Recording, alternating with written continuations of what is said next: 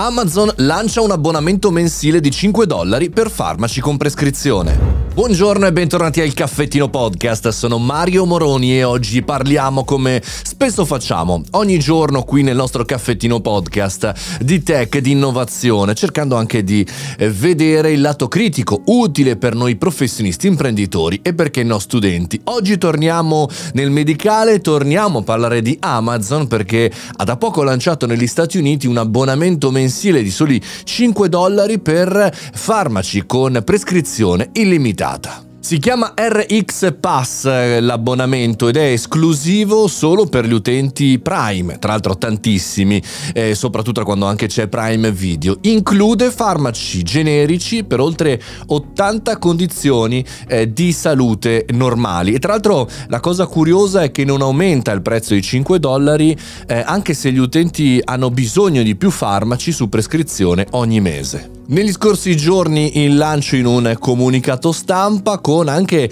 inserite eh, tutte, diciamo, tutti i, i farmaci, l'elenco completo di tutto quello che viene coperto da questo abbonamento.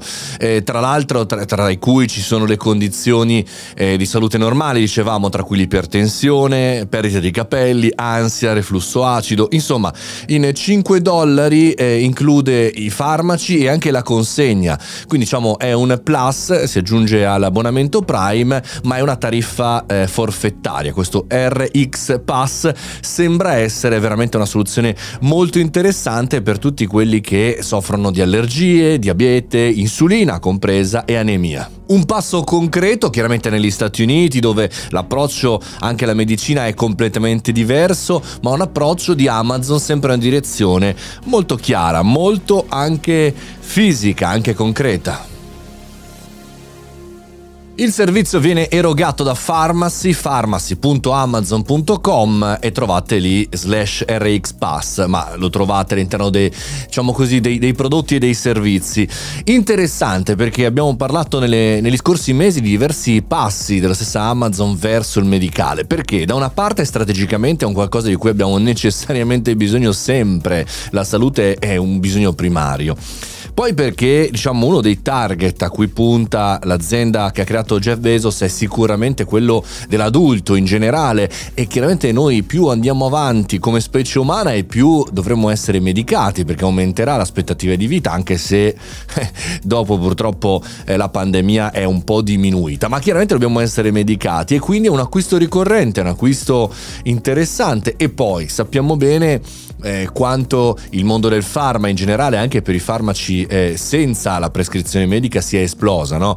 Eh, tra l'altro ho anche avuto modo di premiare e di intervistare eh, tante start-up e tante aziende nel mondo medicale, quindi un super trend. John Love, tra l'altro interessante che il cognome del vicepresidente di Amazon Pharmacy, è molto contento e crede che molti americani eh, possano utilizzare il servizio appunto perché a basso costo e con consegna super efficiente. È proprio lì la differenza, ragazzi. Mentre noi in Europa chiaramente giustamente lavoriamo con un'attenzione diversa all'approccio verso il farmaco, eh, da un certo punto di vista, per chi se lo può permettere negli Stati Uniti, c'è un approccio, diciamo, massa, consumistico e quindi meno consapevole per alcune cose.